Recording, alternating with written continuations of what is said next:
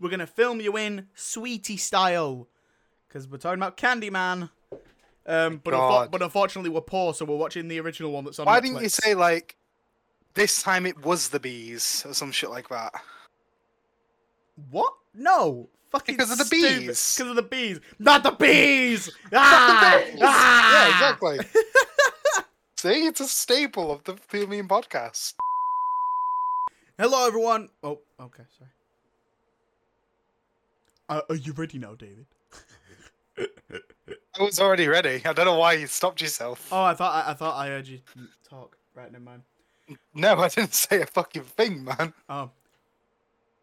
Fuck. Hello, everyone. Welcome back to another installment of the Film Me In podcast, where this week we're going to film you in Sweetie style. Because we're talking about Candyman. But unfortunately we're poor, so we're watching the original one that's on Netflix. Why didn't you say, like, this time it was the bees or some shit like that? What? No. Fucking because of the stupid. Bees. Because of the bees. Not the bees! Ah! Not the bees! Ah! Yeah, exactly. See, it's a staple of the filming podcast that we quote a random Nicolas Cage film most of the time. Yeah. Big up. And 90% of the time. Hashtag Nicolas Cage film me in. Hashtag Cage me in. Hashtag Nicolas Cage for the ups and downs of Nicolas Cage. That'd be crazy. That should be the title to his movie. It shouldn't be The Unbearable Weight of Massive Talent. It should just be the ups and downs of Nicolas Cage. The man has had a lot of ups and downs. Exactly, and that's why that podcast is perfect. AKA, go check out the ups and downs of Nicolas Cage. Yeah. It's the best Nicolas Cage themed podcast. I wonder how many Nicolas Cage themed podcasts there are now that you've said that. You would be surprised. Have you seen that there's more? I actually don't know. Because I remember I wanted this originally to be a Nicolas Cage themed podcast. Yeah, that's never going to happen. That's why I'm in charge. That's why I'm making my own podcast. I'm your host, Xana Languist, and your loving, caring, wonderful host that doesn't really care. That tucks you into bed at night and kisses you on the forehead and reads you a nice bedtime story. What are you doing in our viewers' houses? And then it's revealed to New Zealand. And then it's revealed that I'm not actually your father, and then I have to run out the door and evade custody. I thought you were going to say, like, and then you say that you see dead people, and then there's a lot of red on screen. And that's David. He's here. That's a good introduction to me, to be honest. It's actually a really good introduction to me. It's like, yeah, and there's this fucking thing. And then I'm just there waving, like, ah. Before we get to the main topic of this week's podcast, though, a couple of things heads up. First up. One, we actually, this month, this is going to be the last podcast for this month. And I want to let you all know that you've actually absolutely smashed it with the listens this month. And we have actually had our biggest month ever since starting the podcast. I just want to say a huge thank you to everyone that's been listening this long for any amount of time. And that we're glad that you're enjoying it and listening to it. And also, I appeared on another show this week. I appeared on the Doctor Who panel show Time Lords, hosted by my good friend Tom Mason. I will leave a link to it in the description. It's a YouTube video full of all your favourite Doctor Who themed YouTubers, including our own Joe Cook, aka Rebel Whovian. So go and check that out. It was a lot of fun to talk Doctor Who and have a lot of laughs while doing it. Go and check that out. Leave a link in the description and let me know what you think, and if you like it enough, then Tom will make more of them. He has promised that, and that I will return. Eventually, I will do something else other than this podcast, and Xander will be like, what the fuck are you doing not on something else other than this podcast? That will actually be my phrase. That will actually be the word. He was just like, no, you're fucking cheating on me. I'll send Xander a message, and he'll just be like, no, you're not allowed. It's an abusive relationship. Apologies for the delay there. I made quesadillas for tea with some. Yeah, Xana's eating some £1.70 quesadillas. That's not true. Fucking banging. Oh no, actually, yeah, it is true. The meat was £1.70. It was discounted. Don't worry, I'm not that. I mean, I am cheap. He's not buying horse meat from Tesco, don't worry. Yeah, yeah, it was from Aldi. Hashtag Tesco sponsor us. I've got a cat called Tesco. He does. That's really sad. Right. News, David. I'm sure you have news, right? Yes, I do. There's some not so important news, and there's some important news. You know, as there always is. It's all movie news. None of it's fucking important. There's people dying out in Afghanistan. Jesus Christ. But first of all, I do want to get through like some gaming news, as every now and then we do it on the channel. Whenever there's like a big convention for gaming stuff, I like to cover it because Xander knows nothing about gaming, and I like to hype him up for games that are coming out so that I'll say, hey, we should play this together, and then we never end up playing it together. Exactly.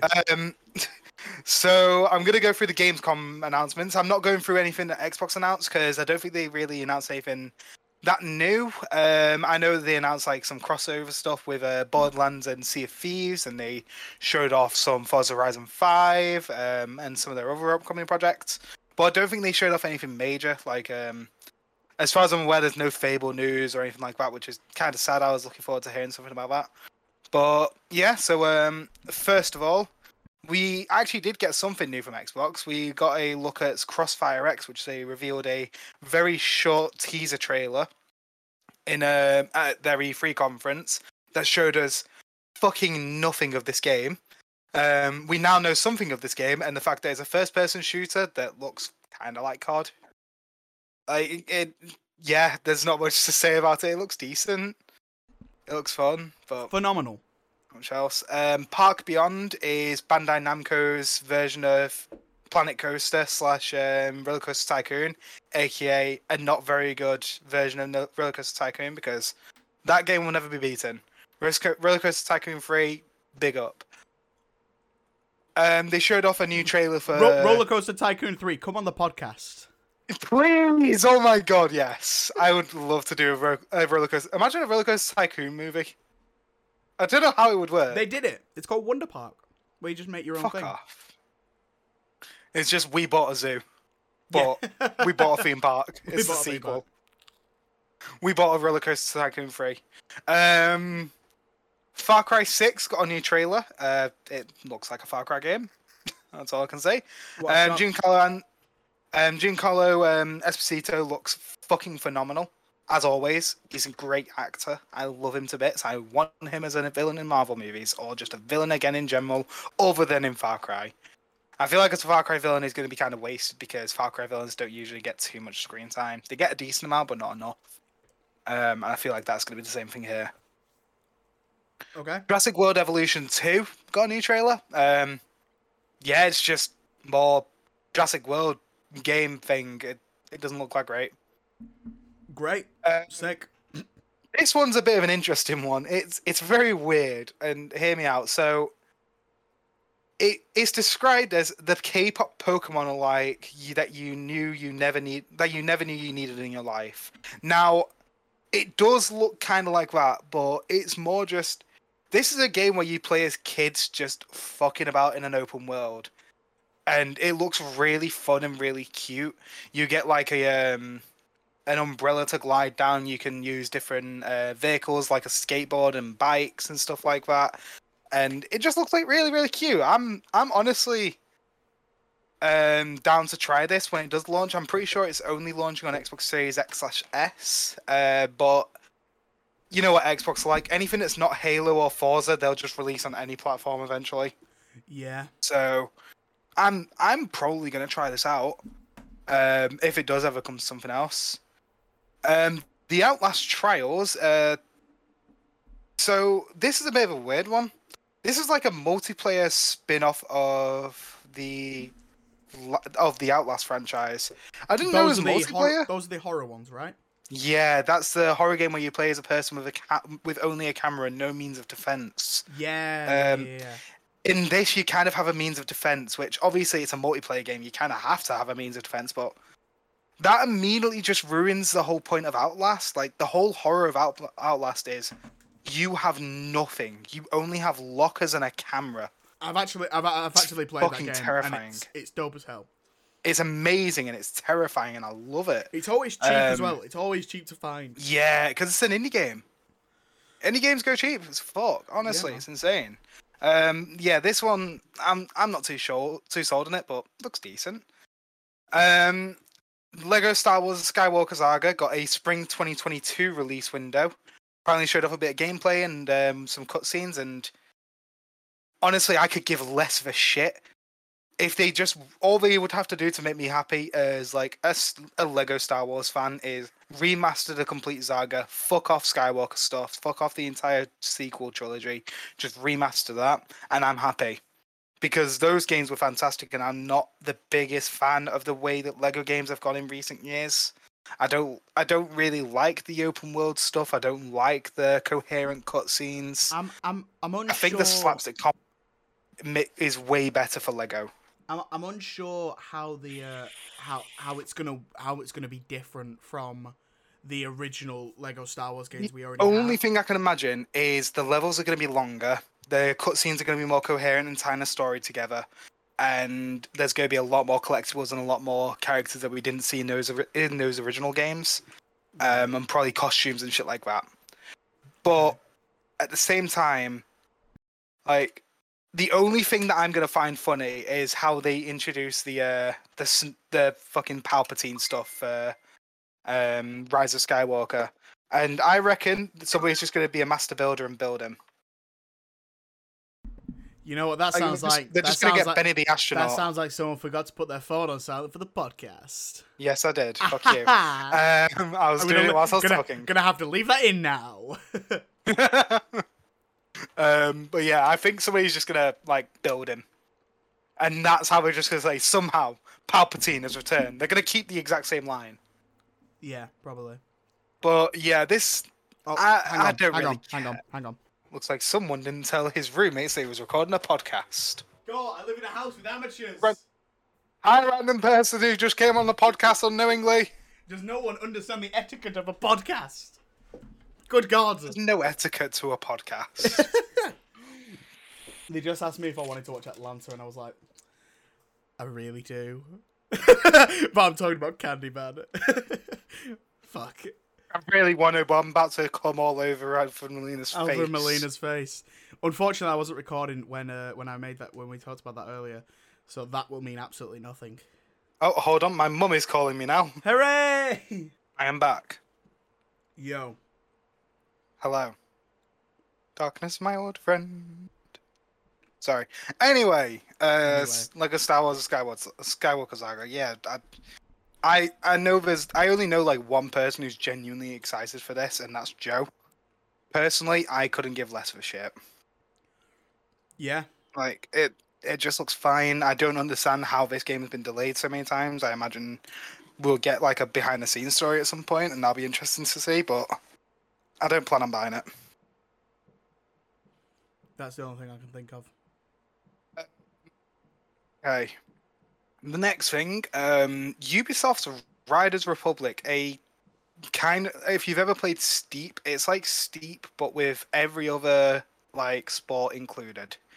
Like, when it comes to, like, outdoor mountain range sport kind of thing. And it looks pretty fun. It's like the extreme sports, the game. There's a beta going on that has, as recording this, ending tomorrow, I believe. I didn't try the beta, but I'm sure it was good. I've heard good things. So yeah, if you're into that kind of thing, Rise of the Republic looks great. Okay. Splitgate, the first-person Halo meets Portal game that is recently released on consoles. I've just went live with their first season, Season 0, weirdly enough. Introducing a new map, a new game mode, and a 100-tier battle pass filled with cosmetics. And by the way, this game is fucking phenomenal.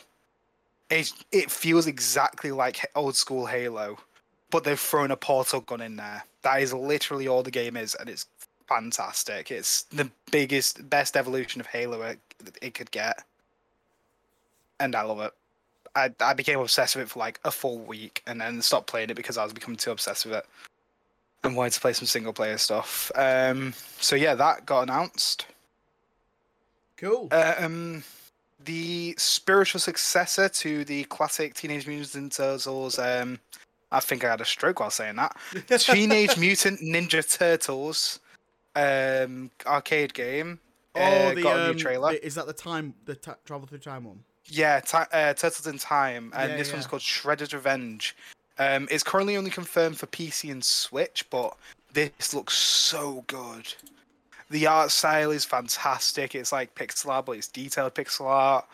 The gameplay looks phenomenal. I am definitely getting this because I have a Switch, so I'm just going to be getting it on Switch because I don't use my laptop for gaming that much. Exciting. And it looks so good. So yeah, I recommend that. Couple more to go through before we get to the main thing that I want to talk about. I've gone from the bottom to the top here. Right, okay. So, Cult of the Lamb. This sounds like a weird one.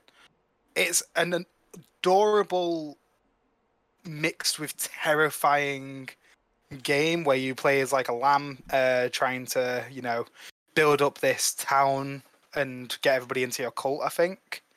You play as a possessed lamb and builds its cults of worshippers. It sounds so weird, but it's so adorable looking that I kind of have to get it.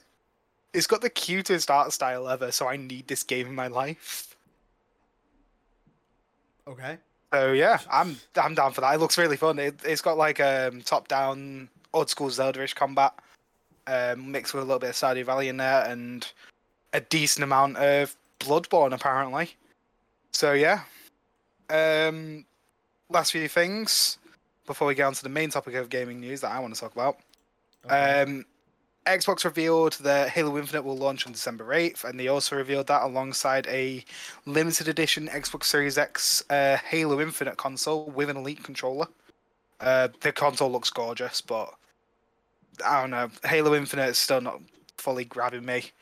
I'm going to wait until reviews come out to even consider buying an Xbox to play it, because otherwise I'm just not going to be playing it. I've got my laptop, but it won't be powerful enough to run Halo anyway. I can just about run Microsoft Word on this thing nowadays. Call of Duty Vanguard got a new trailer. Oh yeah, I don't really care. It really looks like a Call of Duty game. It's gonna flop. It's gonna flop so hard, bro. Yeah, it really looks like a Call of Duty game. That's it. Marvel Midnight Suns. This is an interesting one. I saw some pictures from this. I think the costumes look interesting for all the characters. Yeah, I don't actually know what it is. Can you explain what it is? If you've ever played XCOM, it's from the same developers of XCOM, and it's a similar kind of game. This was leaked a while ago. What if I've never played that? Whatever. So XCOM is a top-down tactical turn-based RPG. So it's where you build like Pokemon kind of thing, or like South Park, Stick of Truth. Yeah, kind of like South Park, ish. So you control all your characters in your team, and everybody gets a turn, and you choose their turn, and they all have a percentage of whether the attack will land or depending on the thing you do. And yeah, it looks really interesting. They've actually... One thing that's really interesting about this is the developers have created their own unique hero for the Marvel Universe that you can customize to be you. Okay. Which sounds really interesting. I imagine one thing that will come out of this, because Marvel seems to like doing this with their games. They like to do tie-in comics. I imagine they'll have a tie-in comic to lead up to this, which will be really interesting to see. Like you said before, the costumes look fucking cool. Yeah, they look really weird. When the trailer came up, I thought this was a Marvel Avengers DLC, announcing that Doctor Strange and Captain Marvel were coming. But the characters that you could see in the trailer were Captain Marvel, Wolverine, Doctor Strange, Blade, Ghost Rider, Iron Man. Yeah, but they all... There's some mental characters. It looked the costumes look... I don't know, it's they're just different, aren't they? Think of the Mummy with a lot of gold in there. Yeah.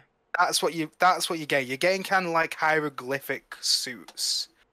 Yeah. And I'm here for it. I think it's dope as fuck looking. Yeah, man. Yeah, I'm here for it. And I'm going to keep my eyes on it, but I'm probably not going to get it. Because I'm bad at XCOM-style games. Same, I think. The only XCOM-style game I've been good at is Mario & Rabbids. Oh my god. It's great. I love it. And now, this is where I'm going to rant, because I'm not happy. Okay. I'm sorry, Volition. I'm really not fucking happy. So, take a hit of my vape there. So, a little while ago, I recommended Saints Row the Third Remastered when it came out on like consoles and PC. And I remember I love that game to bits. I was here for that. Yeah, and they've released a PS5 patch since then as well, which is really cool. I've got that downloaded now. I haven't tried it out yet, but I'm sure it's gorgeous looking and it runs it perfectly fine. And for a while now, we've been getting teased and told that there's a new Saints Row game in development, that there's a new game in the franchise coming. And as a big fan of the franchise, like, Saints Row is one of my most beloved games. So as a huge fan of the franchise, I have been really excited to hear about this new Saints Row. We've been hearing about it constantly for quite a while. And then a week ago today, it will be a little while ago now, as this is always the old news. The Saints Row Twitter account tweeted an image saying rebooting, with the old logo and some graffiti on the wall, and the graffiti said rebooting, and I was like, ooh, a Saints Row reboot? That could be really good, if they do it in the same sense of, as like Saints Row 2-ish, where they get rid of all the wackiness and go for a grittier kind of story. That could be really cool. And for 3 days, I was talking to my friends about it and how this could be really awesome. And then Gamescom Opening Night Live kicks off with Saints Row, the reboot. And it looks fucking awful. Oh, dear. It is... See, it looks like a fine game. It's not the... Like, the main thing that's pissing me off so far is the art style. It looks between realism and Fortnite. I don't like that. But obviously, you know, can't change that. But one, the character designs are so fucking weird. It seems that they have their own versions of characters from previous Saints Row games, because this is a complete reboot. They're getting rid of the entire Third Street Saints as we know them. Okay. Which already a bad idea, because the whole point of Third Street Saints is it's built up already from this gang. And they're building themselves up as the First Street Saints and becoming more and more well-known and more famous. That's the whole point of Saints Row.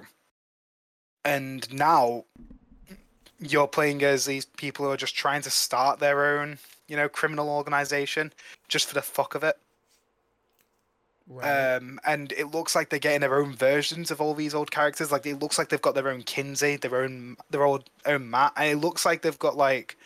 trying to do their own new version of Johnny Gat, but personally, Johnny Gat was kind of annoying anyway. Don't know why I need a new version of him. And then the character design for the boss, I'm not a fan of. It just looks like a Karen. It looks like all these people are just millennial hipsters who want to try their own organized crime. Like, it's a group of millennial hipster friends who all thought, hey, let's go rob some shit. And it just does not look good. I'm sorry, the gameplay looks fine, but I'm not a fan of this new direction already. It's dialing back from 4 to the levels of 3 with the craziness, which already, no, personally, I don't really want anyway. I love 3 to bits, and I love 4 to bits, but bring back the style of 2, where it is a bit crazy sometimes, but there's a fucking deep story in there. And there's some emotional scenes. And, like, Johnny Gat isn't as... stupid as he could be. Like, they have fucked it, and luckily I'm not the only person that thinks this. It seems like the entire internet is kind of behind me on this as well, where we all just kind of not a fan of it, of like the new direction it seems to be going in, the art style, that even the logo has a lot less personality than the original did. Like, I don't know how you can fuck up a logo, but it's done this thing where it just oversimplifies it. And it's just, yeah, not good. I'm really not a fan of it. If you're a fan of it, I'm sorry. But this looks shit. This is not Saints Row. This feels like a game. This feels like a Watch Dogs game. That they were like, wait, we can't just call it Watch Dogs. Ah, fuck it. We'll just call it Saints Row instead. Well, then. And honestly, when I was watching the reveal, I was hoping it wasn't Saints Row. I saw the colour scheme, I saw the purple and the black and the silver and the white, and I was like, this is a lot of purple, this is a lot of black, this better not be Saints Row. Please don't tell me this is Saints Row. It's Saints Row. So you're not happy with it? Very not happy. Really not happy. That's a shame. Yeah, I'm really disappointed by this. It had a lot of potential to be fucking fantastic, and yeah, look shit. Have we got any movie news? We got The Matrix 4 is officially titled The Matrix Resurrections. Yeah, and I people heard, are really impressed. I heard that was like a rumored title for a while, or that was a lot of people's assumptions. It was either going to be that or rebooted. Yeah. Yeah, I was thinking like The Matrix Restart or something like that, or The Matrix Reset. Yeah. But Resurrection sounds pretty good. I like that. Yeah, Resurrections is a nice title. People who have seen the footage have said it's really good. Early viewings of Ghostbusters Afterlife, people have talked about it and they've said that it's great. Okay. Gotta bear in mind though, with those test audiences, most of them that get in are families and friends. Yeah. So to always take those with a pinch of salt. And apparently at one of those, they gave Batman v Superman a standing ovation. So do take that with a pinch of salt. Yeah, exactly. And also, one of those, they also said that the original Suicide Squad was fucking incredible. Yeah. So yeah, big pinch of salt. We got like some trailers here and there. That's about it. Yeah. Sorry, there's nothing else. David, there's nothing else really. Nothing really happened, to be honest. David. We're still waiting on that Spider-Man trailer, you know. So, the Spider-Man trailer came out. No way, did it? I didn't see it. I'm not going to lie, I wasn't shocked by what we saw, because I follow Spider-Man Twitter very closely. And you are Spider-Man Twitter. There were a lot of descriptions of the trailer coming out about what it was going to be, how long it was going to be, and it was exactly what everyone said it was going to be. What did you think? I thought it was a good trailer. It really gave me the vibes of the first Thor Ragnarok trailer. Do you remember that one? Because it just showed the entire movie from the start point up until we meet Hulk. Yeah. And it showed that entire bit. Because that movie, like, out of context, if you just showed a load of images from it, you're like, what the fuck is happening? So with that, you've got to be like, right, okay, this is the plot of it. This is how we've got from here to here. And then you can go into the movie. And it's like, yeah, that's fair. And with this, it looks like they've done the exact same thing. It looks like they've shown us the entirety of the first third of the movie. In the trailer. I'd say first half. Maybe even first half. But, I'd say first half because of how much we see in this trailer. Like, yeah. I'd say first half. It gives the basic plot away without giving, you know, detailed plot points. Like in, like the Homecoming trailers did. Yeah. Because I've basically seen the movie before I'd seen the movie with that one. Jesus. Yeah. But it's a solid trailer. And, you know, we got sort of confirmations of, you know, Alfred Molina, which we'd already had confirmations of. The big one was a confirmation of Willem Dafoe as Green Goblin. Can I just say, it's not specifically just Willem Dafoe. It's just Green Goblin. We didn't see Willem Dafoe. We hear him. It's just Green. Yeah, but that could be anybody. No, it's not. It's Willem Dafoe's voice. Just because he did a fucking laugh. No, he didn't. Anybody could do a goblin laugh. He said, be careful what you wish for, Parker. Honestly, I didn't hear that. I didn't watch it that fucking closely. Bro, it's like a main line in the trailer. What do you mean you didn't watch it that closely? Did you even watch the only main line in the trailer I heard was, hello, Peter. Did you actually watch the trailer? Yes. Bro, someone comes over the vine. The whole thing goes dark. And he says, be careful what you wish for. And it's Willem Dafoe. Did we see him, though? No one didn't see his face, but we hear his voice. And we see his pumpkin bombs. There you go then. We see Green Goblin. We know that Green Goblin's in the movie. That's it. We just know that Green Goblin's bombs are in the movie. It's his pumpkin bombs. Anyway. It could just be Green Goblins. We also seemingly get a confirmation of Electro, which we kind of already knew from a Hollywood Reporter article. And but it's just, once again, that's just a storm. It could be fucking anybody. No, but it's yellow. It could be Storm. Right, okay. Are you doing this on purpose, or are you actually a fucking moron? Like... I just wanted to piss you off. I'm just to be... Because, you know, we are doing an informative podcast here. This is... You know, we're talking I just wanted to annoy you, because we haven't been able to speak about this trailer properly, man. And so now you think it's the time to annoy me about it when we're recording? Yes. Right. Yes, obviously. Right, okay. Now's the best time to talk about it. I'm trying to have an actual conversation with you about it. Well, now's the best time... Whenever we have an actual conversation, I'm trying to annoy you about stuff anyway. No. Because you've been denying this for so long. And so let's just talk about it, like people. Well, yeah, no, like, obviously we knew that Alfred Molina was in the movie because he literally said, yeah, I'm in the movie. We knew that Jamie Foxx was in the movie because he said, yeah, I'm in the movie. That's it. Are you going to stop being a dickhead now? Well, that is literally all we know. No, but there was also sort of like... We know the Green Goblin's there, yeah. We saw visuals of what seemed like it could be Sandman.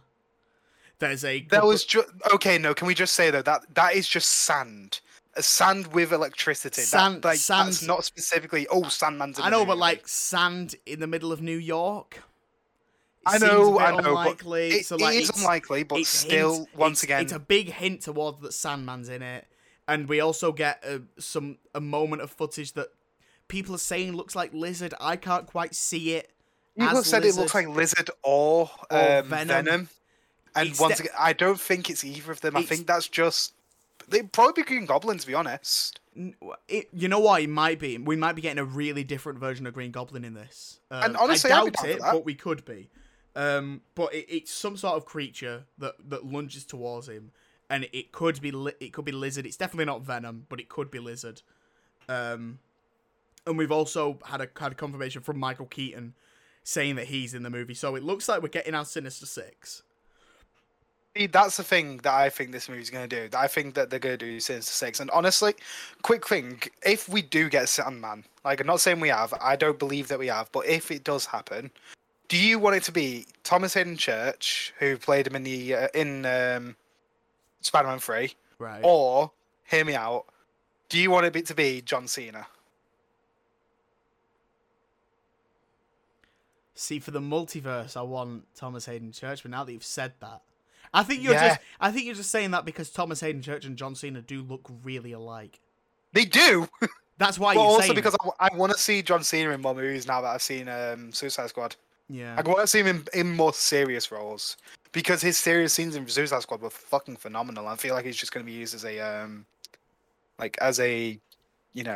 comic relief character. And Sandman really isn't that. And I feel like that, if he was to get that role, that would really help him out. If they've got Sandman in it, it'll be Thomas Hayden Church. Because he did he's like one of the best parts of Spider-Man 3. He's so good in it. He's the only good part of Spider-Man 3. But yeah. The trailer looks dope. We also got some footage of like Doctor Strange versus Spider-Man, which was weird. I love Doctor Strange in this trailer, by the way. I'm really happy that Doctor Strange is in this movie. Yeah. It does give me. I obviously the multiverse is fully coming into play here, but I'm still not sold on the fact that they've got fucking thingy, Tobey Maguire and Andrew Garfield in this. Just because it feels like a lot to throw at us in one movie, and Marvel like to stretch out shit that people would love. If not quite a bit. If not now, when? So I said this in our group chat on Facebook, and I have a theory about this movie and about the multiverse as a whole, and how this is all going to come together.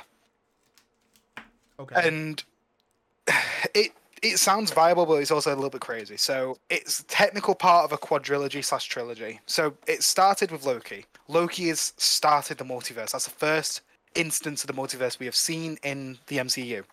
Correct? Correct. Yeah. Okay. So, and then it's continuing with No Way Home, where we get the full multiverse coming in full force. We see it properly happening in the main universe that the MCU is set in. I can't remember what Earth that is called, but I know that it's a main universe, and that's what we're seeing constantly. In the comic books, it's 616. Okay, so Earth 616. So that's what we're seeing now. We are seeing all this happen and all this come into play. And then I think that if we are getting Tobey Maguire and Andrew Garfield, it's going to be end credits. I think it's going to be very minor, and it's just going to tease up the next thing. But for full-fledged roles, I think it's going to continue in Doctor Strange and the Multiverse of Madness, because it's Sam Raimi directing, so we know that it's gonna have some fucking weird shit. And let's face it, we probably know it's gonna have Bruce Campbell. He loves to shoehorn him in there somewhere. They are best friends. Just makes sense to shoehorn him. Obviously, I'm not saying he's confirmed to be in it, but he does like it. So I'm expecting him to be in there. Okay. It's very important to me. But then that's going to bring over more characters from the Spider-Man universe, most likely. Maybe Mary Jane, something like that. Then it's going to... that setup is going to finish in Loki Season 2, where we see Kang the Conqueror destroy the main timeline and, fully, bring in the multiverse to clash with each other. And we're going to have another Civil War-ish style thing where it's multiverse, universe versus universe. Where it's going to be this insane, mental fucking thing. And I think that would probably also set up, Deadpool, most likely. And maybe, that would also set up, X-Men coming into universe. And it would set up Fantastic Four coming in there. Because I don't think the Fantastic Four are going to be created in this universe, in the main universe. I think they're going to be created in another universe and then brought in through the multiverse. See, what I think, I was talking with Alex Woods about this the other day. Go listen to Flat Moon on Spotify, and we were we were talking about, because we said it's weird because Loki seems to have started the multiverse. The multiverse just started in Loki. But now we're just seeing the start of the multiverse in Spider-Man as well. We see the point where the multiverse starts. And what we decided was the Kang's role as the head of the TVA was to if there was a moment that opens the multiverse or that causes that sort of thing, he's got to go in and stop it. Now, what it seems like has happened is that when they're at that meeting and he says, "Oh, this is the point now where I don't know what's going to come next," that's when Doctor Strange and Spider-Man do the thing, Loki messes up. A final episode of Loki and this film are happening in time with each other. Exactly. So then when Loki, when Sylvie kills Kang, it's you can't stop it. So they've not created the multiverse; they've just stopped it from being stopped. Yeah. I think what may have happened as well is they've kind of fucked it up more. Because obviously, Peter's obviously fucked with the spell a bit. But I think the main thing that's going to have fucked it is them doing that. That whole point is true with you guys. With our theory, it's what they've... By killing him, they've basically stopped the guy. Basically, there's a fire going on. And they've cut the brakes. Killed the firefighter. They've killed the firefighter. Yeah, that's what okay. So then the fire's just erupting, and now we're well, fuck. So basically, there was a gender reveal party going on, and now we have a wildfire in in California. Yeah. Okay, that makes sense. Yeah. For you Americans out there. Yeah, I think that's yeah. Did anyone keep up with that? Let us know if you did on Instagram at @TheRealXanderLW. Sorry, no, fuck. I mean at @OfficialFilmInPod. No, spam Xander. Was there actually spam Xander's personal account? Was there actually any news other than the Spider-Man trailer?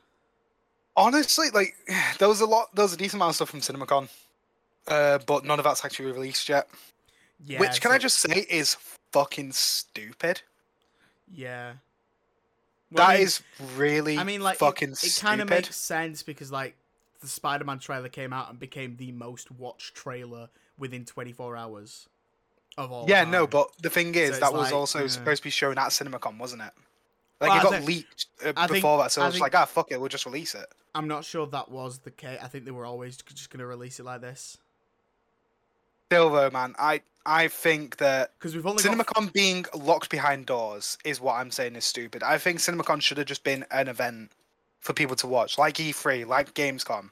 Something that, because people have been stuck in their homes for so long, they've not been able to go and see new movies. They want to see what's coming out so they can go and see it. And yet they're locking it behind doors until the studios is like, ah, fuck it, the general public can see it now. Yeah. Like, seeing a viewing of a movie, okay, fair enough. Showing behind the scenes, yeah. Show that to investors, this, that, and the other. Then release that later. But showing trailers and footage of new movies that are really hyped up that people are really wanting to see, especially if they're coming out fairly soon, don't lock it behind doors. Let the public see it and reveal it to the world. Like, show the world. Thinking is, hey, this is a fucking great movie coming out. Their thinking is that, like, for one thing, they, you know, they don't want to get drowned out in all the other hype. Like, if you release 5 trailers, really, are all 5 of them going to be like, oh my god, all 5 of these trailers came out, people are going to remember, like, 1 or 2. But also, they want something, they want people to have a reason to go to this event. Yeah, but then that's the thing of so people like have to be able to go to the event. So now going to the event, can't afford it. Imagine going to the event, seeing that Spider-Man trailer, and being like, "Oh my god, I'm like one of the only people in the world that's seen this," and then getting out and seeing it on Twitter. You're like, "Oh, right, okay, well, I don't feel special anymore." But then going to the Matrix panel and seeing the trailer for the Matrix and being like, "Holy shit!"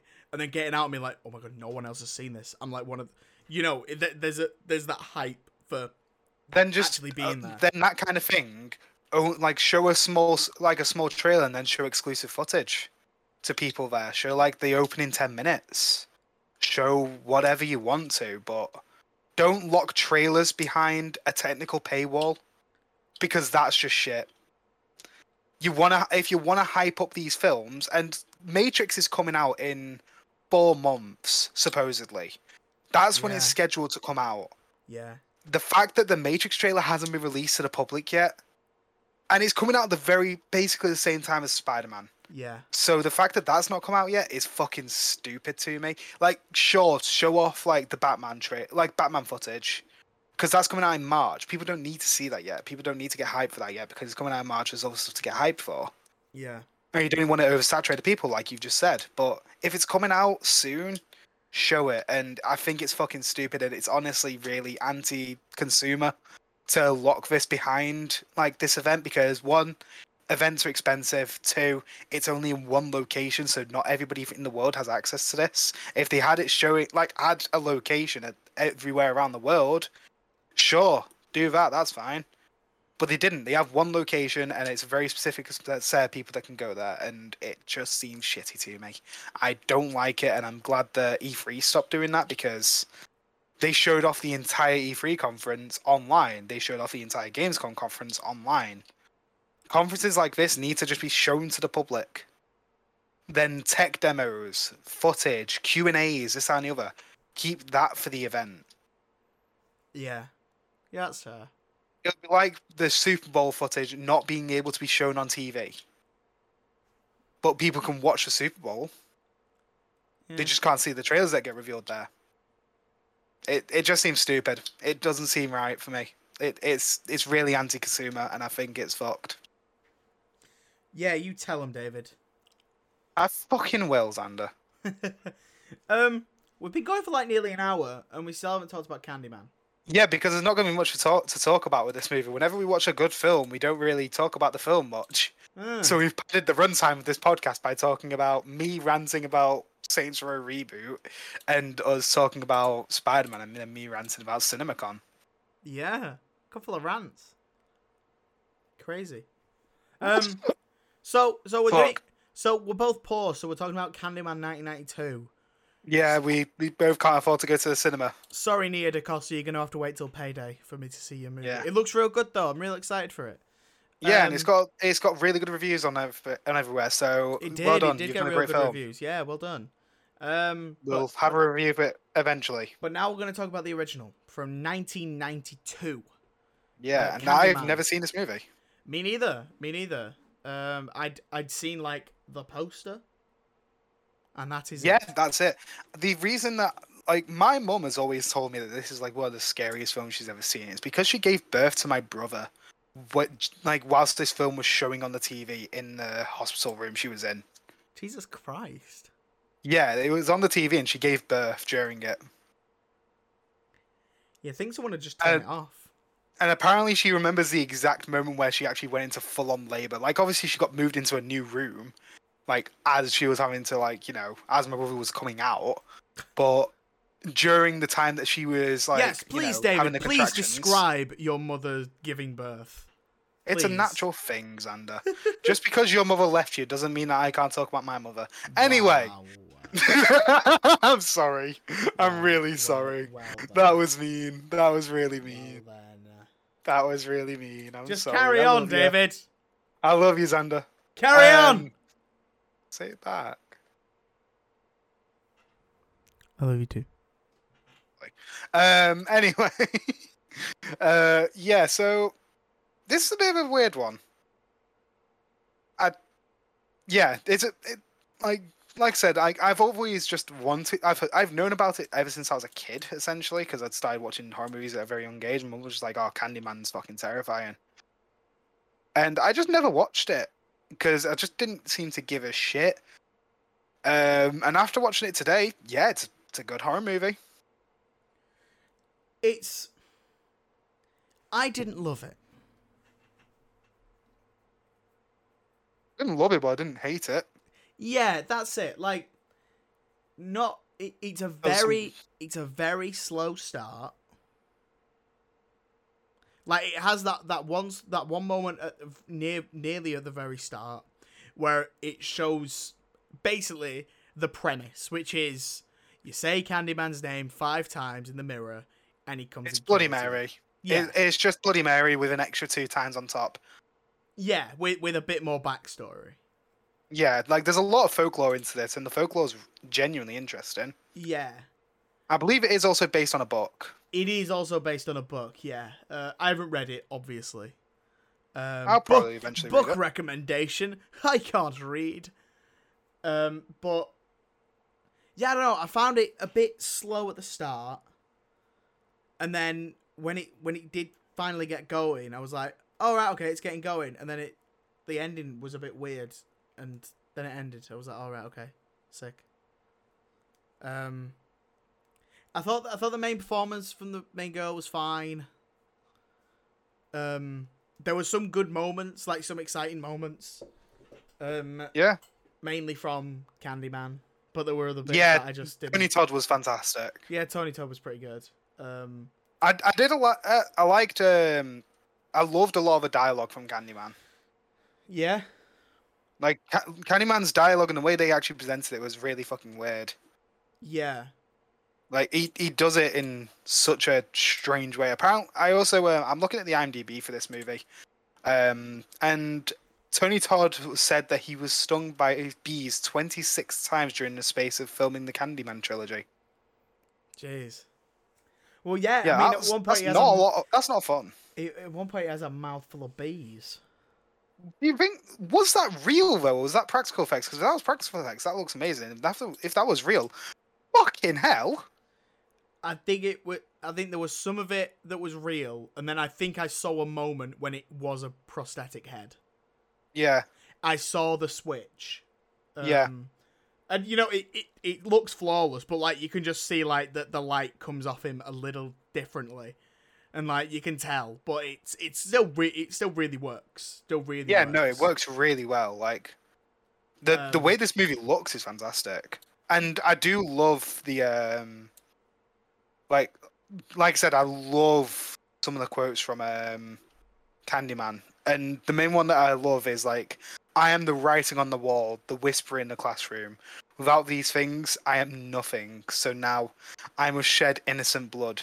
Come with me. And fucking hell, that is a good ass line. I think probably my... It probably is my favourite scene. It's in the psychiatrist's office. Yeah, that's really good. I think that's fair to say. When she calls for him and then he just like... It takes a moment for him to appear and then out of nowhere he's just slicing up this guy's back. Yeah, that's pretty dope. Yeah. It's a pretty fucking great moment. But like... I also... It's weird. Like, during that moment you expect music and there was no music. But then the rest of the music throughout the movie slaps. It's very orchestral. It's good music. I dig it. It's a little bit Halloween-y. Yeah, like with the straight piano, with the keyboard. I dig it though. I dig it. It's like Halloween if they were playing a funeral. Yeah, yeah, I get that. And I like it. It's good music. It is really good music, and I hope that's brought in with the rebuquel. Yeah. But yeah, there's not much to say about this. Like, one thing that I did love was the design of Candyman. One, he looks fantastic, and two, there's the fact that like his whole character is the fact that he was murdered and severed his hand, everything like that, and then he shoved a hook into his severed hand. And you'd expect like with this kind of character, it's like, oh, okay, he's just gonna have a stump with a hook in there. No.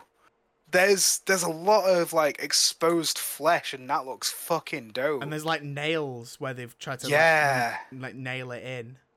Yeah, that looks awesome as fuck. I love that. That looks really fucking cool. I like that she got to kill her horrible boyfriend at the end, which is Xander Berkeley. Oh, Xander, you got murdered. Yeah, sick. No, Xander Berkeley always plays a douchebag, and I'm like, you're dragging the name down, mate. Like, come on. Pick up the Xanders. I've seen him in 3 things now, and every single time... Always is a douchebag. He's just a douchebag. He was a bad guy in The Walking Dead. He's a bad guy in this. And in the other thing I saw him in, he was the main villain. I was like... Well, he's in Terminator 2 as well. Is he? Apparently, according to IMDb. Oh my god, he's John Connor's dad. You know, he's Foster Dad. Yeah. That's who he's is. He's also in Ben 10 Ultimate Alien. Right, okay. I doubt you can actually see him in that. No, he's just a singular character. He's Detective Gigante from Kick-Ass. Yeah, he's a villain. He's a bad bloke. What else is he in? He's in Supergirl. Don't think anybody cares. No. Yeah, there's not much else that he's in. Sick. Yeah. One thing I was looking at Tony Todd though, and like his roles other than Candyman, and his roles. Yeah, he's only ever in either horror movies, and he's usually the villain, or he's in like he's just voice roles in shit nobody really cares about. Well, he's got a cracking voice, so yeah, voice acting. But yeah, exactly. He's in a lot of video games. But being Candyman, it's a pretty iconic role. Yeah, and you'd think that he'd get a lot of stuff from it, but he doesn't. Well, no, because there's even another movie where he's a character with a hook for a weapon. What else did Robert Englund do other than A Nightmare on Elm Street? Once you are that character, like you're only ever seen as that character. It's kind of hard to get out of that. So you just carry on doing more of the same. That really does suck, though. It really sucks that like horror icons are just stuck in that role. Yeah, I guess. Because like these people are clearly good actors. Like, obviously not when it comes to like Michael Myers, because all you have to do is wear a mask and stand there. You don't have to do anything else. Michael Myers is probably the easiest role to play. Yeah. You just kind of have to brandish a knife and then... Yeah, that's it. But in everything else, like, he's not in... He's only ever just somebody random. Like, he's usually the bad guy in something. Or, like, he's, in horror games or horror movies. Like, Tony Todd is in the Flash series, apparently. Oh. He's the voice of Zoom. Ah, yeah, from the 2nd season. Yeah. Ah, cool. I didn't know that. That's dope. Yeah. But yeah. I don't. There's there's not really much point going through the Wikipedia because like there's not like it's just really simple what happens. It's a 92 movie. It's a 1992 movie that's like a basic horror movie. You know, all you have to know is the first like half of it was just people telling stories of stories they've been told about Candyman. Yeah, and then like, there's like followers of Candyman that all live in one building, and like if people start asking about Candyman, they like beat them up. Yeah, but the thing is, like that, I think so. With that, it's not like follows the Candyman. It's there's clearly a drug deal like going on there because like the whole thing is like that's a very low income area. There's a drug dealer living there, and everybody's on drugs around there. Yeah, and so the guy who is the main like you know like the main big drug dealer. He's the Candyman. He's giving out the sweets. Sweets to the sweet. Yeah, exactly. So he's the Candyman, and that's what it's thought to be originally. And then it turns out Candyman's an actual. Urban I don't know. It's yeah, exactly. It's he's not a person. He's not a, you know a thing, but he's able to. He's able to burn. You don't know that. Stop starting an urban legend. What the fuck's that from? Rick and Morty. You know when they go to the Teenyverse. Oh yeah. Yeah. So, don't go into the woods after midnight, Morty. What? No. Are you starting a myth? Don't start a myth. Anyway, Candyman. That show's funny, man. That show's funny. It's shit that people don't like that show anymore. It's good. It's funny. It's shit. Not like it's not even like I don't like it anymore. I just kind of burnt out on it. I just can't be arsed watching it anymore. Have you seen any of the new season? Nope. To be fair, it's not been very good. There's been like there's out of the 8 that are out, there's 3 that I would say are good episodes. I've still not watched the Vive Acid episode that you keep on telling me to watch as well. I just can't be arsed watching it. That one's really funny though. I just can't be arsed. Like really I can't be arsed walking away. Honestly, when it comes to Justin Roiland stuff, all I want to see is Solar Opposite Season 3. I want to know what the fuck's going on in the wall, man. Anyway, Candyman. Yeah, it's good, but it's not as good as you know. There's a Ted Raimi cameo. Say. Oh yeah, there is a Ted Raimi cameo. Yeah, I like that. I was like, ooh, Ted Raimi, nice. Yeah, it's got a slow start. When things get going in Candyman, it really turns up. There's a great moment that I absolutely loved when she's looking in the mirror and he hits his hat. He gets the hook comes through the wall and tries to get her, and then she runs out of the apartment. And as she runs out of the apartment, runs out, and he's just stood at the other end of the corridor, and starts talking to her. And she's like, "Oh my god!" And then she runs back in, and it's sort of almost framed like one shot. There's only a couple of small cuts, and then as she runs back into the kitchen, she picks up a knife. And then as the camera pans around, he stood behind her in the hallway again. It's like, oh, man, that's dope. That's really dope. I enjoyed that scene. But, like, that's it. There's a couple of really great moments, but that doesn't make a great movie. This film seems like it was the most needing of a reboot. Yeah, because it's a cracking idea. It's a great idea, and it's got a lot of good lore there. And it doesn't build upon it. It is so easy to market a movie like this. Yeah, it is so easy because all you have to do is like, oh, don't do this, and then suddenly it become an internet challenge on TikTok. Oh, yeah, saying exactly. Candyman 5 times, or whatever. It's like saying Candyman 5 times at 3 a.m. in my own bathroom. Yeah, exactly. Like that's gonna be a challenge on YouTube. I mean, to be fair, like. The pandemic hit, so marketing's been a bit fucked recently. But like, if this was to come out at any other time, they would have really pushed this new one. Oh god, this would have made so much money. Yeah, because it feels like this. Because people love this kind of horror movie where it's urban legends brought to life and sort of paranormal. Yeah, as well. Paranormal, but with a mix of like, the fuck is kind of going on here? People love that shit. Yeah. Yeah, this movie, weirdly, I know that Ted Raimi's in it, but it reminded me kind of like a Sam Raimi-style horror film, kind of like Darkman-ish, just without the underlying comedy aspect. Yeah, it does give... It felt like a dark When it Sam comes Raimi to movie. Sam Raimi movies, I do really want to watch Drag Me to Hell. Drag Me to Hell is great. It's a really good movie. I was looking at it yesterday. I was like, "Oh, should I watch Drag Me to Hell?" Well, I'd start watching The Haunting of Hill House again instead. So I watched the first episode of that. It's great. Yeah, Drag Me to Hell is a banger. 100%. I might watch that tomorrow then, because this has got me in the mood to watch more horror movies. And I thought that Don't Breathe 2 would get me in the mood to watch horror movies, but that wasn't a fucking horror movie. That was an action film, and a kind of shit one of that. But anyway, we're not talking about that one. We're talking about Candyman, and this has got me in the mood to watch more horror films. Like, it's definitely done that, and I love that. When it comes to the reboot call, I think Tony Todd is the perfect casting choice for Candyman. He looks menacing. His the way he pronounces his voice is really fucking cool. Yeah. And yeah, I'm genuinely excited to go and see this, and I will be seeing this at some point, I think. I'm probably gonna go and see Free Guy first though, because I really wanna watch Free Guy. Might go watch Free Guy on Tuesday. I get paid. I think you'll enjoy it. I can't watch Free Guy on Tuesday. I might go watch Free Guy tomorrow. Fuck it. Oh man, I'm working all day tomorrow. You know, bro.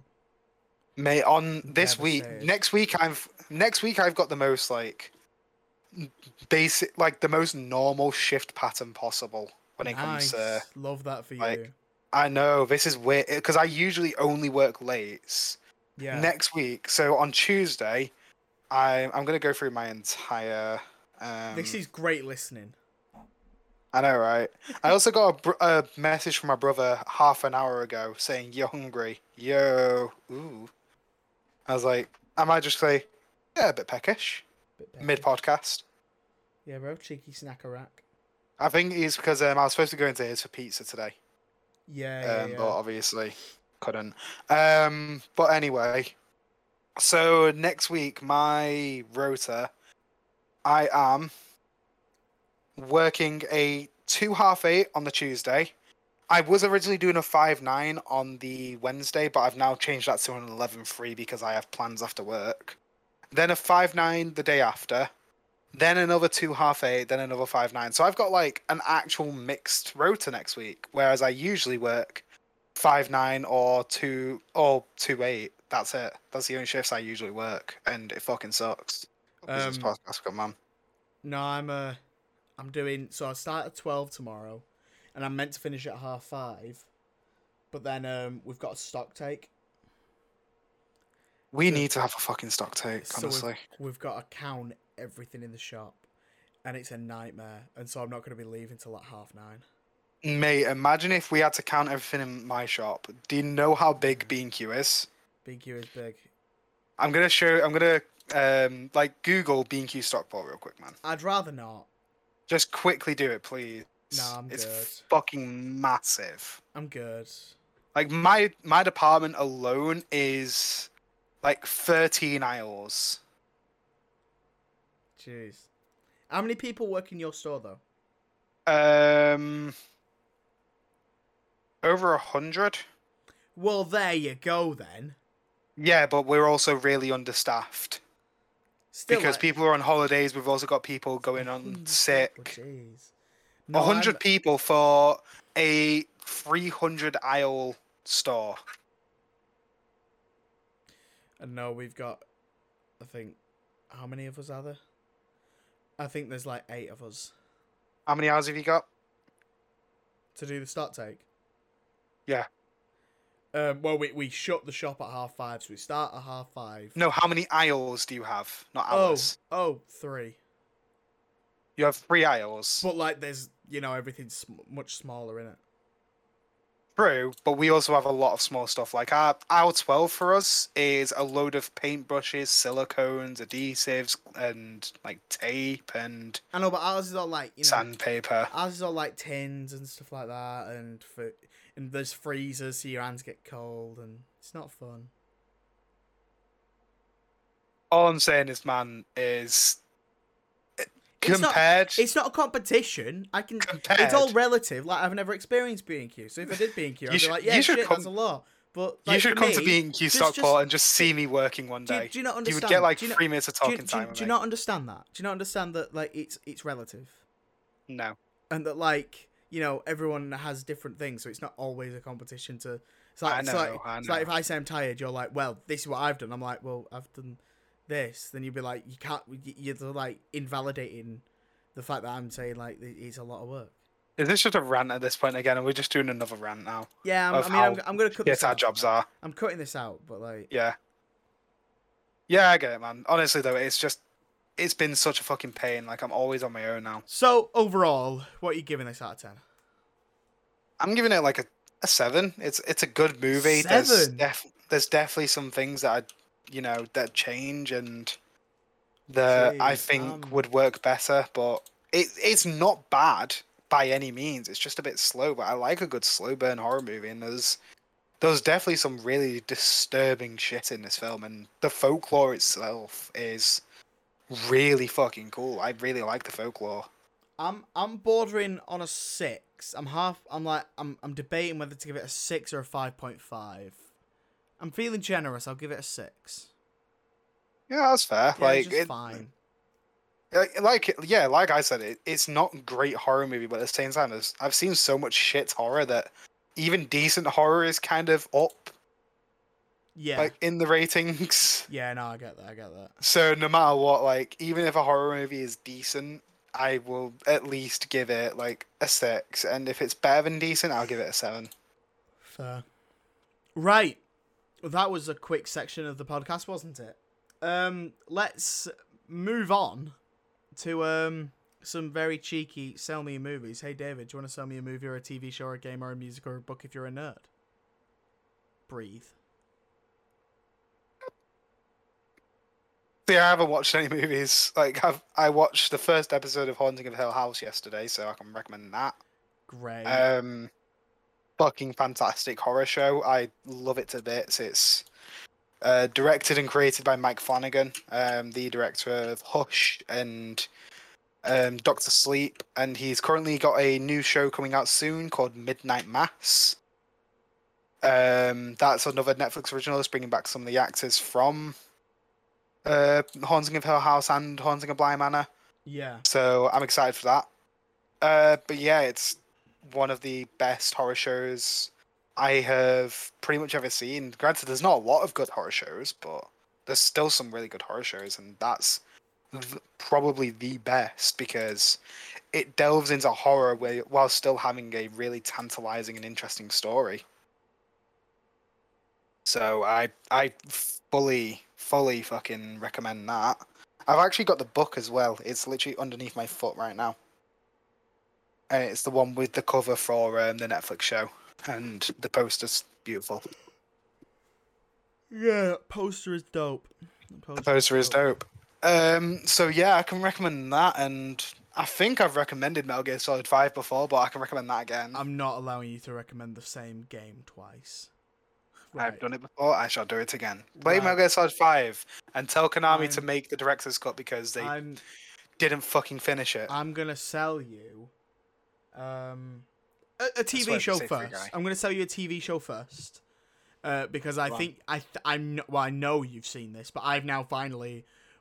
I rewatched what I had already rewatched and then I've finished the rest of it.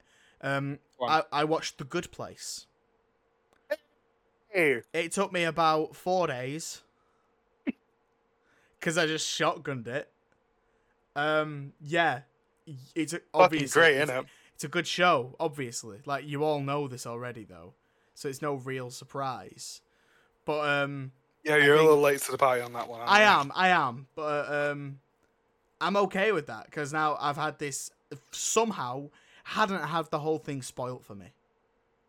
Somehow, honestly, mate, neither did I. Like, yeah. I watched it about a year ago, and I didn't know anything about it. I didn't even know what it was about in the first place. Exactly. Like, I when it first came out on Netflix, I watched the first season, and so knew the twist at the end of the first season was like, oh my god, this is incredible. And then it started going weekly, and I just sort of dropped off. I was like, I can't do this weekly anymore. After sitting and binge watching 13 episodes of it, and then having to wait a week for 20 minutes, I was like, "It's just ain't it." But watching it all at once, this show genuinely is one of the only because like you'd class it as a sitcom because it's got that 20 minute It's got that 20-minute format. It's like made by the guys who make Parks and Rec and The Office, but like it is situational. But it's not though, is it? Because I think it's just... It's got a story running through it. I think it's just a comedy series. Because like with a typical sitcom like The Big Bang Theory, if you watch an episode of that, you can sit and watch 20 minutes of it, know nothing about it beforehand, and then leave it and be like, I know exactly what happened in that episode. Whereas if you enter an episode of this, you'll be fucked if you didn't watch last week's. Which I really appreciate. This does have like the situation, the sitcom style, but it also throws in a lot of story in there. It's doing what modern day South Park does, where there are like you can watch certain episodes standalone. Like there are episodes that you can watch standalone and just like there's storylines that are just completely standalone to that episode as well. But the overarching storyline is always continued. Yeah. And that's where you can't really drop off, and that's why you can't really just, you know, throw it on in the background and use it as background noise. Like you can do that with Brooklyn Nine-Nine and like Friends and stuff like that. Yeah. But this you can't really throw in the background. No, because which I appreciate. At some point, there's going to be something happening. Yeah, and there is a theory that Parks and Rec and this are connected, and there's a few Easter eggs to Parks and Rec. Like there's a Swanson lock picking company or something like that. Yeah, I noticed a few of these. Yeah, there's a few Easter eggs, so people think that they are connected, and they've never said that it's not. So I like to think that they are connected because that's cute. Yeah, definitely. I love that they've moved on from Parks and Rec, but are still throwing Parks and Rec in here and there because they know that they fucking struck gold with that, and they struck gold with this. This is fantastic. Yeah, it's really great. Kristen Bell and Ted Danson are phenomenal. Oh, Ted Danson is so good in this. I love him. I think my favorite character though is probably Jason, the guy who was pretending to be a monk.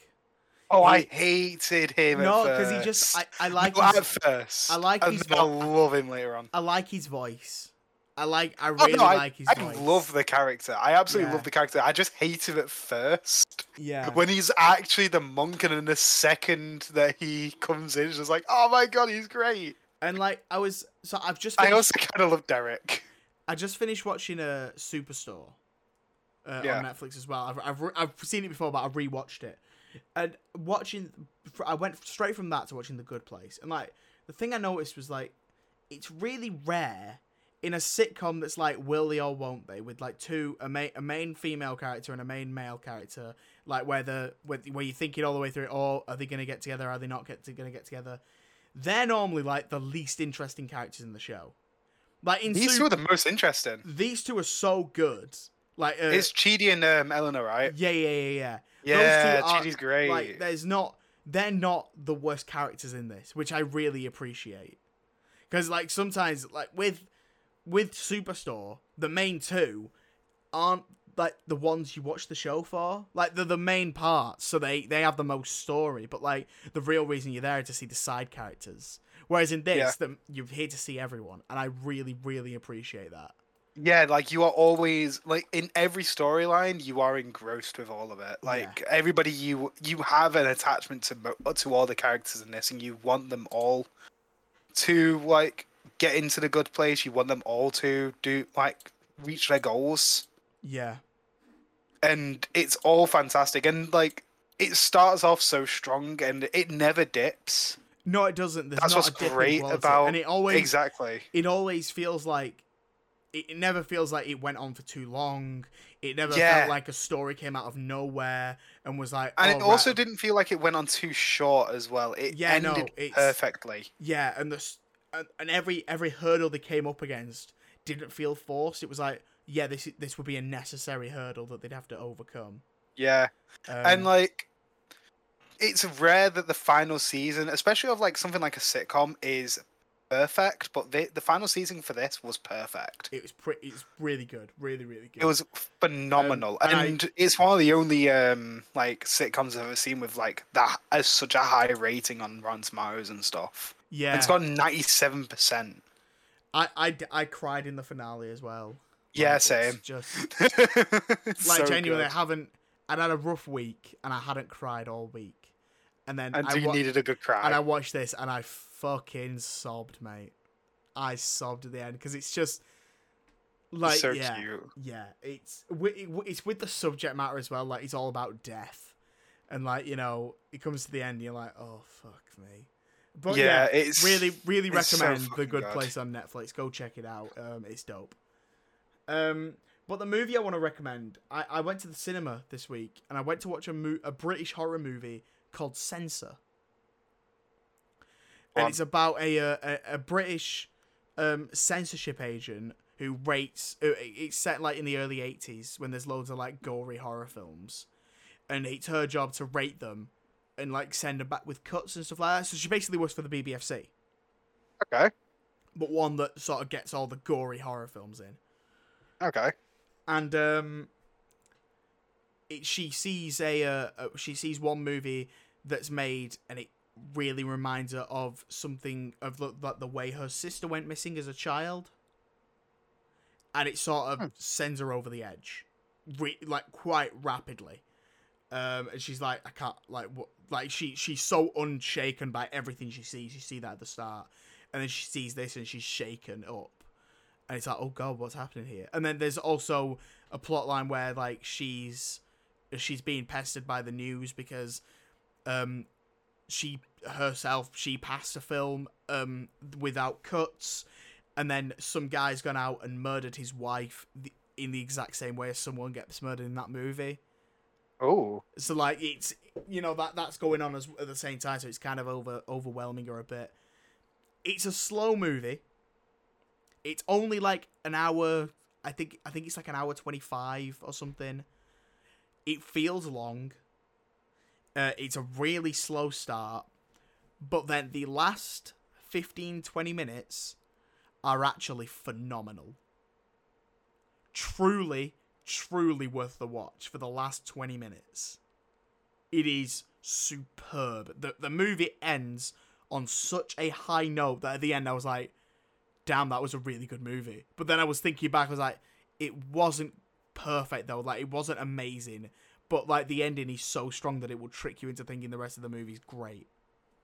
When it's not, it's quite slow, and it's not really scary up until like, you know, it's up until certain points. But overall, I think it's a really solid movie that I think should be seen. Fair enough. Yeah. I'd give it a very solid... At first I gave it a 6, but now that I'm talking about it, now that I'm remembering it, I'm giving it a 7. Fair enough. I'm giving it a 7. It's a really solid horror film, and I think when it comes out, it'll probably come on like Amazon Prime or something. I think you should check it out. I'll keep an eye on it, and when it comes out, I'll let you know, because I think you might enjoy it. Fair enough. Yeah, cool. Exciting. Right. We're going to leave it at that because we're clearly both very tired and we've got a lot going on. So we'll be back next week. And next week is Shang-Chi, right? Shang-Chi comes out on Friday. It does. When are we recording the podcast? Because... well, whenever we both see it. Because I probably won't... I might not even be able to see it on Friday. I might have to see it on Saturday. We'll figure it out. We'll figure it out. Don't worry. We'll figure it out. Check me, Rota. But yeah, next week will be our review of Shang-Chi and the Legend of the Ten Rings, the newest entry into the Marvel Cinematic Universe. So make sure you are here for that. We'll be doing a spoiler-free section and a full spoiler section as well. And we'll probably try and get in a couple of our mates as well. It'll be one of either James O'Malley, Joe Cook, or Alex Woods that hops on with us. Yeah, most likely. So yeah, keep an eye out for that. Also remember to check out Time Lords, the Doctor Who comedy panel show I was a part of this week. Go and check that out and let Tom know if you enjoyed it, because then we'll make more of it, because it was a lot of fun to do. And yeah, thank you so much for listening, everyone. Thanks, David, for being here as always. Thank you, Xander, for existence. Cheers. Thank you for existing, Xander. Cheers. And, thank you so much for our record-breaking month as well to everyone that's been listening. We are going to keep trying to make this podcast as good as it can possibly be. And I've been Xander Langwiston, and thank you so much for listening. Goodbye. Bye. If you didn't hear that, because he cut out, it's bye. If you didn't hear that again, because he cut out, he said bye. Step on a Lego. Wow.